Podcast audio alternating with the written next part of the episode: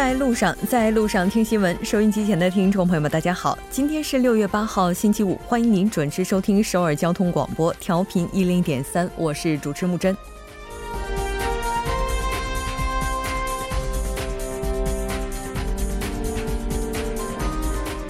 韩国地方选举的缺席投票从今天早上六点钟正式启动，温总统夫妇于今天上午进行了事前投票，以此鼓励国民积极参与。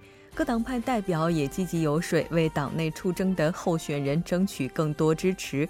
截至今天下午五点钟，全韩三千五百一十二个投票点，平均的投票率呢，目前是达到了百分之七点九。这一数据要高出四年前进行的地方选举事前投票。明天将进入缺席投票的第二天，时间为早上六点到下午六点。我们再次呼吁选民朋友积极行使投票权。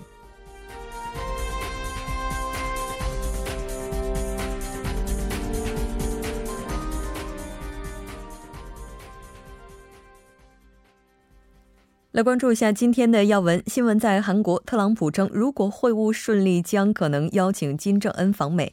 韩美日外长将在金特会后与首尔会晤。半岛之外，G7 峰会今天开幕，关税争议成为焦点。特朗普将维持强硬态度。中国商务部表示，让中国始终成为外资投资热土。百味茶座依然是和嘉宾一起聊世间百态，人间百味。今天我们请到的这位嘉宾呢，是来自南开大学历史学院的教授何笑荣。每周一到周五晚六点至八点，了解最新动态，锁定调频一零点三新闻在路上。稍后是广告时间，广告过后马上回来。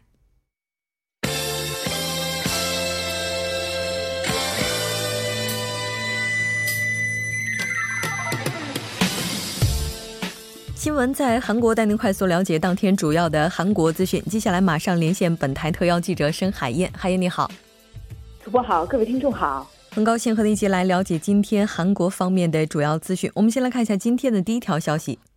好的，第一条消息是有关特朗普称如果会晤顺利，可能会邀请金正恩访美的相关消息。嗯，是的。那当然，我们也来关注一下，在谈及北韩问题的时候，特朗普是怎样回应的。嗯，好的。那美国总统特朗普呢，七号在白宫会见了日本首相安倍晋三。呃，特朗普当天呢，在谈及北韩问题的时候表示呢，如果说美朝领导人会晤进展顺利，那么他呢可能会邀请北韩最高领导人金正恩访美。而安倍晋三呢，当天中午抵达白宫和特朗普举行了会谈。呃，在随后的举行的这个联合记者会上呢，特朗普表示，北韩问题和双边的经贸问题呢是当天会谈的重点。呃，在谈及北韩问题的时候呢，特朗普表示，即将在新加坡举行的美朝领导人会晤呢，将是一个新的开始，整个世界呢将拥有一个新的未来。他说呢，韩半岛无核化将开启一个繁荣、安全与和平的新时代。特朗普表示呢，北核问题由来已久，那么一次的这个领导人会晤呢，可能没有办法解决所有的问题。但是本届政府呢一直在积极致力于解决解决这个北韩问题。那特朗普称呢，他预计美朝双方呢可能在新加坡会晤期间签署一项协议，共同宣告呢韩国战争结束。他将此呢称之为解决北韩问题的第一步。呃，特朗普还说呢，期待美朝关系能够实现正常化。如果说美朝领导人会晤进展顺利，那么呢他可能会邀请金正恩访问美国。嗯。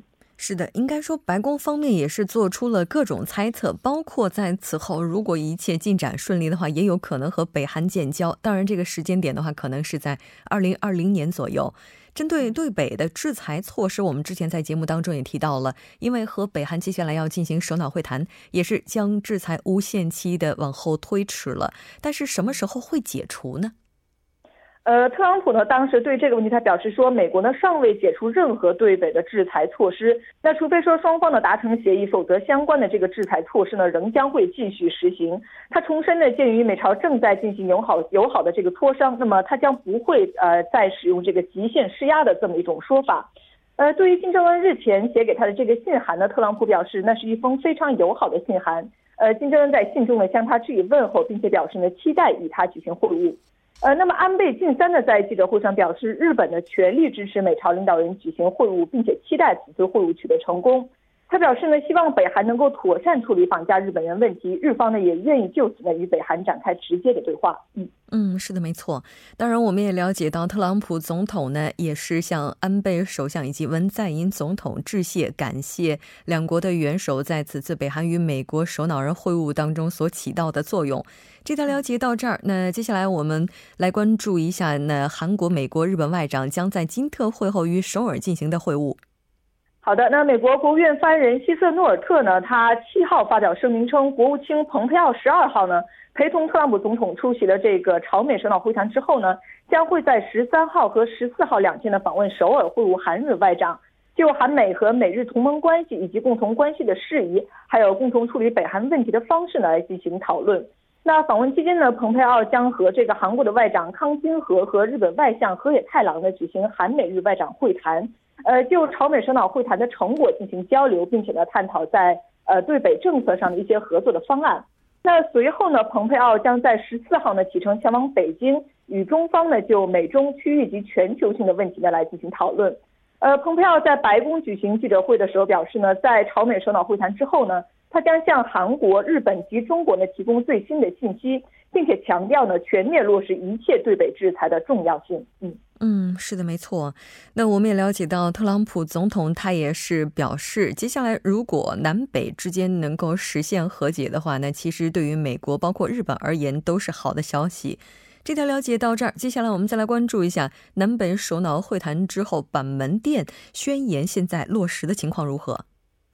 好的，那韩国这个统一部次官千海成呢，八号率团前往北韩的开城工业园区呢，为筹设南北韩互通联络事。查看了相关的设施，呃，夏成表示呢，设备联络事务是南韩落实板门店宣言的第一项措施。那对这个呢，对南北韩关系的可持续发展呢，具有极其重要的意义。呃，当天上午呢，夏海成说将仔细查看所有的设施，使这个联络事务所呢能够尽早设立。那就是否会顺便查看开城工业园区的设施呢？他表示，此行的目的呢，只是为了查看呃设立南北韩共同联络事务所的相关设施。那就南北韩是否啊讨论这个开通视频电话，或者是铺设其他通信线路呢？钱海成回答说，截至目前呢，呃尚没有讨论开通视频电话与设立联络事务所有关的通信问题。那么日后呢会加以考虑。嗯嗯，是的。那接下来的话，该怎么样去保障联络事务所它的稳定运营呢？呃，就如何来保障联络事务所的稳定运营呢？夏海成说，设立联络事务所呢是南北韩首脑在板门店宣言中达成的协议。那双方呢会就制度性的措施以及设施检查等呢来进行紧密的磋商。呃，夏海成一行十四人呢，当天上午八点三十四分呢越过军事分界线，在这个北韩人士的陪同下呢查看了设施。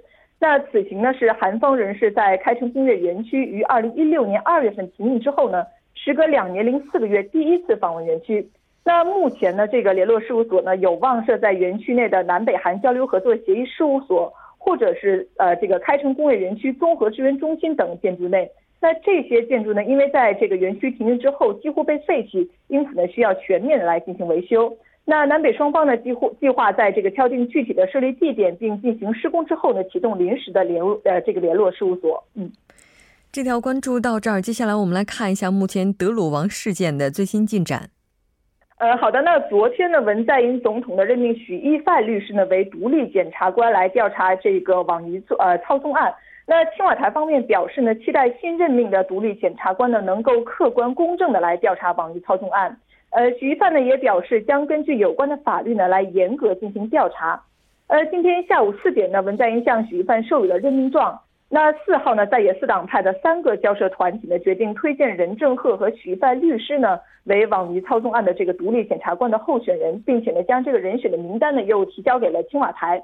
那最终呢，文在寅总统决定呢，任命许义范律师呢为独立检察官来调查这个案件。那据悉呢，许一范呢是司法研究院十三期的毕业生，呃，是这个大邱地方检察厅检察官出身，历任过检察厅的公安部长和刑事部长等这些要职。那目前呢，许一范任这个首尔中央支检调停委员和法务部法务检察改革委员等职务。嗯嗯，是的。那接下来的话，许一范特检他的工作该怎么样去开展呢？呃，许一范呢，他将组建三名助理、十三名的派遣检察官。呃，三十五名的特别调查官和三十五名由这个派遣公务员组成的调查组等，呃，经过这个二十天的准备期后呢，最长可进行九十天的调查。那调查的范围呢，包括以这个德鲁王为网民活动的金某，呃，以及有关这个团体成员非法操纵舆论的行为。调查过程中，犯罪嫌疑人吐露的这个相关人员的非法行为，呃，以及这个非法筹资及有关行为啊，还有这个调查过程中被披露的有关事件等。呃，那其中的核心的论点呢，是金某及有关的团伙，呃，是否在去年韩国大选的前后操纵了舆论，以及前议员金庆洙呢，是否和这个事件有关等。嗯。是的，我们在参考有关日程安排的时候，也是了解到，根据特检的相关规定，那许义范律师的话，他可以申请一次延长，最长时限为三十天，也就是在今年九月份的时候，相关的事件可以告一段落。非常感谢今天韩燕带来的这期连线，我们下期再见。再见。稍后来关注一下这一时段的路况、交通以及天气信息。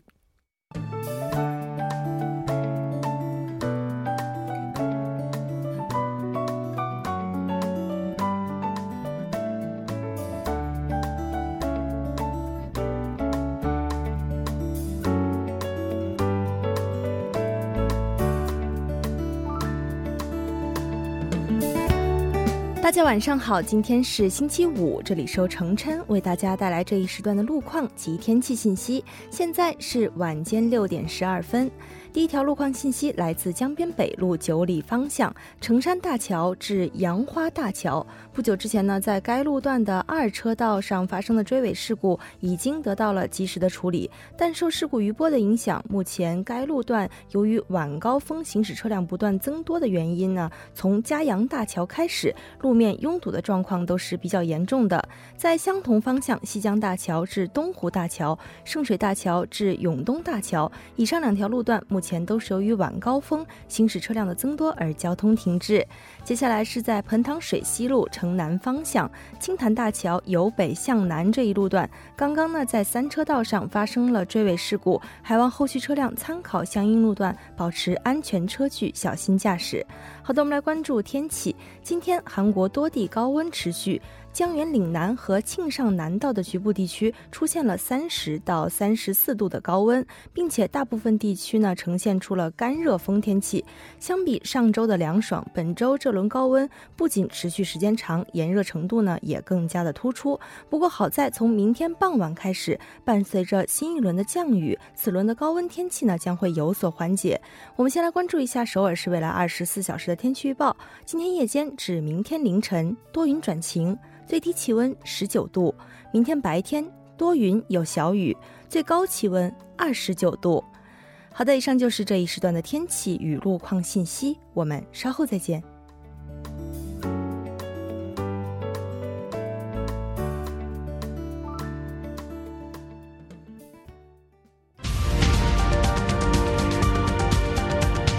聚焦热门字符，洞察新闻背后，全方位解读当前时事。新闻字符，好的，欢迎回来，聚焦热门字符，解读新闻背后。接下来马上请出栏目嘉宾一月，一月你好，你好，主播，大家晚上好，很高兴和您一起来了解今天的新闻字符。我觉得咱们今天这期节目哈，烟民朋友应该竖起来耳朵听。对我尽我可能理解到的这些知识啊，给大家普及一下。那刚刚主播也提到了是烟民朋友，我们今天呢还是跟这个烟有关，那带来的主题是电子烟。嗯，其实，在上周的时候，咱们就讨论过世界无烟日，对吧？那而且我们那个时候也是谈到了吸烟有害健康。是的，电子烟的话，大家一般都会觉得它好像对人体，它这个伤害会比较小。对，那就像刚刚主播提到的，我们谈到世界无烟日的时候，也都说过嘛，这个香烟有害健康。那怎么样？然后呢，人们就想，我们应该怎么样去这个戒烟？但是其实戒烟也是件很难的事情，而且还很痛苦，是吧？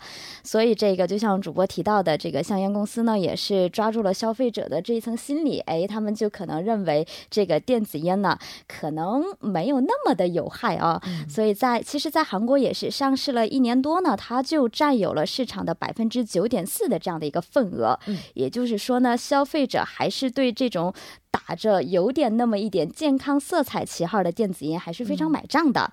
但是不是真的这样？哎，那这个韩国的保健当局呢，也是在七号，这个呢下了一个这样的一个结论，就是说，其实电子烟给身体带来的危害是一样的。那么这个之后呢，这个生产电子烟的公司呢，在今天也是发表了一系列的这个反驳的言论。所以呢，可以说目前是正式开启了这个舆论的大战。对，没错。其实以前就挺好奇的，就说这个电子烟对人体就没有那么大的危害，这个结论得出来也是让很多人摸。不着头脑的，对，那我们就拿这个现在这个市面上比较流行的这几种电子烟来看呢。那目前这几种电子烟呢，都是通过雾化的这种手段，就是说将尼古丁变成这种蒸汽，让让用户吸食的这样的一种产品。所以呢，它是打着不是这种燃烧烟草，而是用蒸的这种方法。那可能意思就是说，产生的蒸汽里面呢，会比燃烧的这个烟气相比啊，有害物质要少。所以呢，对健康来说，对我们的身体健康。来说呢，可能就不那么的有害。这个呢，就是这个公司啊，它可以说让这个消费者接纳的这样的一个思路。我觉得这是偷换概念吧，因为尼古丁并不会因为说它是固体或者是液体就能够给我们的身体造成的损害有所差别，对吧？那我们来看一下这次韩国食药处他们的分析。对，它也是就目前韩国国产的一些电子烟进行了一个实验，它的分析结果表明说，电子烟里产生的这个焦油是要比一般的香烟还要多。的可能会随着这个产品的规格不同，在这个焦油的数值上会有那么一些差异。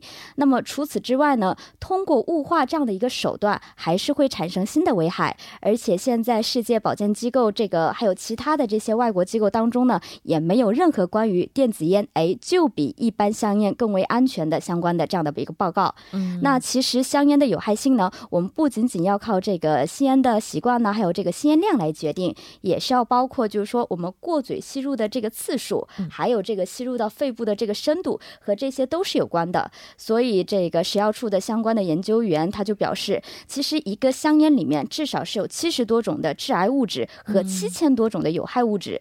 那你一个香烟的公司，电子烟的公司，你只分析出了其中的十一种，而且就说这个十一种呢，这个通过电子烟的过滤呢，会比一般的香烟要少。哎，你就表明这个电子烟更为安全，是不是这个结论下的过于武断了？嗯，是的。而且听说，就是不同的品牌哈，它这个电子烟的设计就所谓的那个能够让蒸汽散发出来的孔，对，根据大小的不同，是的，摄入人体的量也是不一样的。对，那这个也是食药处有不同的这种研究的方法，有的通过这样的一个标准，什么 ISO 的标准呢？它是得出来什么孔大可能对人的这个健康就排出的有害物质会更多。那在另一种标准里面，它又出来一个相反的一个结果。那这个就是因为我。考虑到它的内容过于的科学性，觉得给大家科普的话会带来一定的压力。当然，如果大家感兴趣的话，哎，可以是咨询一下身边有关这个物理也好、化学也好这方面研究的人士。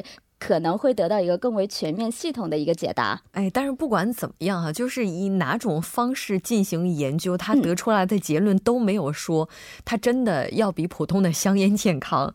那其实就电子烟存在的这些危害，不仅仅在韩国，现在在全球范围内的话，大家应该也都是非常关注的。对，是的。那这个其实刚刚我也提到了，比如说这个世界保健机构呢，它是在去年十月发表的报告当中，我们是真的很难找到，就是说电子烟呢可可以有效减少有害物质方面的相关的一个证据。那么其实早在之前，美国的食品和药品这个管理局呢，也是对市市场上美国市场上的十九款电子烟的成分呢进行了一个测试，它也是发现了电子烟的吸烟装置呢是含有致癌物质和其他对人体有毒的这些化学品。当然说了这些，我们也得看看这个电子烟生产商他们是怎么说的。那刚刚我们也提到了韩国这个食药处，它不是进行了一个实验调查嘛？那同样是被实验的这家，他们是认为，哎，食药处只是提到了电子烟产生的焦油比一般香烟要多。但是这里面的焦油，我们要注意一点，食药处的解答啊，那个电子商的电子烟，它这个商家是这么解答的，因为这个所谓的焦油呢，是只有一般香烟，哎，我们说燃烧烟草才有的一个概念，所以呢，我们说到电子烟是靠蒸的，用在这里其实是并不太合理的，所以不应该以单纯比较排出总量去进行这样的一个结论。嗯，但是我还看到另外一个很有趣的解答，就是说这个电子烟，因为它是蒸汽嘛，不完全燃。燃烧，所以还有可能会产生甲醛这样的一级致癌物质。是，这个情况可能是更为糟糕的，对吧？但是不管怎么样，我们也看到说，现在电子烟人气越来越旺哈，好像市场占有率的话，已经开始逼近百分之十了。是的，哦，那也就是说，未来的话，关于它有害性的争议也会持续一段时间。现在韩国的话，保健当局有什么措施吗？对，那首先现在韩国保健当局呢，先是决定了从今年十二月开始呢，是在电子烟的包装上，哎，也印有类似于这种吸烟有害健康的一些警告宣标语呀，或者说一些这种宣传画等等。那么现在其实，在韩国的国会呢，还在滞留的一个事业法是跟香烟有关的。那么如果这个相关的法律可以得到通过的话，他们就会打算从这些香烟的制造公司啊，还有这些外国进口的香烟的进口商这边。收集有关香烟的这个原料还有有害成分的报告，那到时候呢会把这些原料的信息啊，包括其他成分的报告呢，也把这些信息可以公布于众。嗯。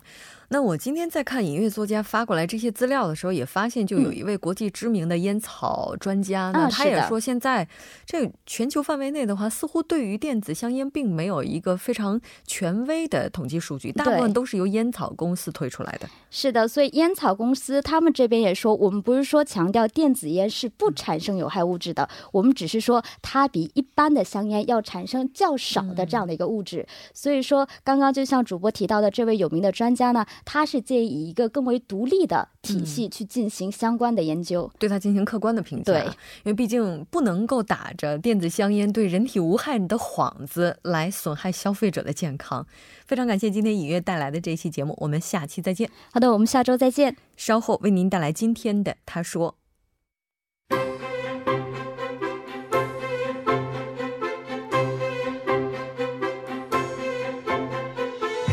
新闻在路上，在路上听新闻。您的点赞，您的回馈，是对我们最大的鼓励与支持。参与节目，您可以发送短信到井号幺零幺三，每条短信会收取您五十韩元的通信费用。另外，您也可以登录 TBS 官网三 w 点 tbs 点 seoul 点 kr 给我们留言。当然，在 Instagram 搜索 TBS C News 也可以参与互动。新闻在路上，期待您的参与。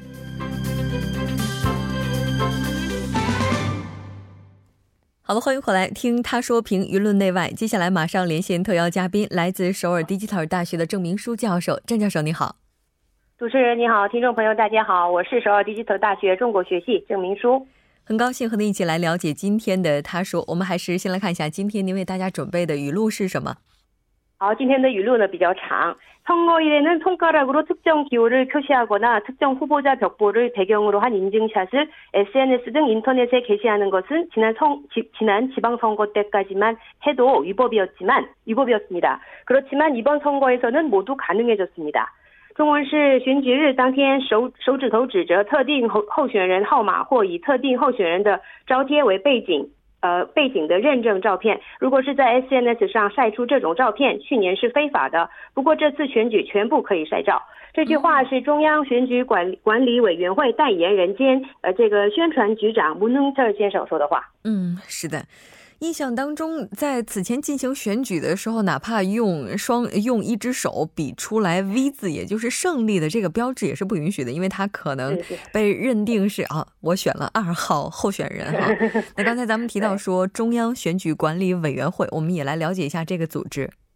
好，这个中央选举管理委员会就是中央선거관리위원회简称선관위设立于一九六三年一月二十一日，是为了保障选举管理的公正性而设立的宪法机构，位于경기도과천 시。 它的规模呢有一市五局、十一个事务处，还有九名委员。这个九名委员是由总统任命的三名，国会选出的三名，然后大法院长指出的三名组成。主要工作项目是制定规则，然后调查选举犯罪，然后 调查这个选举费用，再来就是处理违反法的选举行为等。嗯，也就是保障选举的公正公平。昨天在新闻字符板块当中呢，我们也就缺席投票的时间和地点做了简单的介绍。但是地方选举呢，它毕竟不像总统选举哈。那我们来看一下，有投票权的市民朋友在这次的选举当中可以投几张票。嗯，按照所属的地区而不同，一般情况下呢是七张。那么世宗市是四个选举区，济州岛是五个，还有十二个地区，因为实行国会议员二次补缺选举，就是切补国，这里就有八张投票纸。那么我们看这个宣传，呃，选举宣传资料资料数字后面写着卡纳塔这种符号标记着，像比方说一至二。呃呃，一支卡，二支拿这样子，这是因为市政选举的人选呢，现行可以为两到四名，那么政党可以按照规定的名额推荐候选人。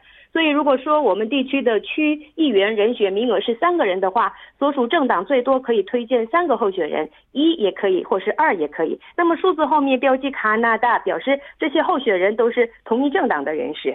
嗯，是的。其实我们之前在节目当中也提到过，说媒体不可以进行诽谤候选人或者是其他的一些虚假报道，包括呢在一定的时期之内也不能够引用目前候选人支持率的一些数据。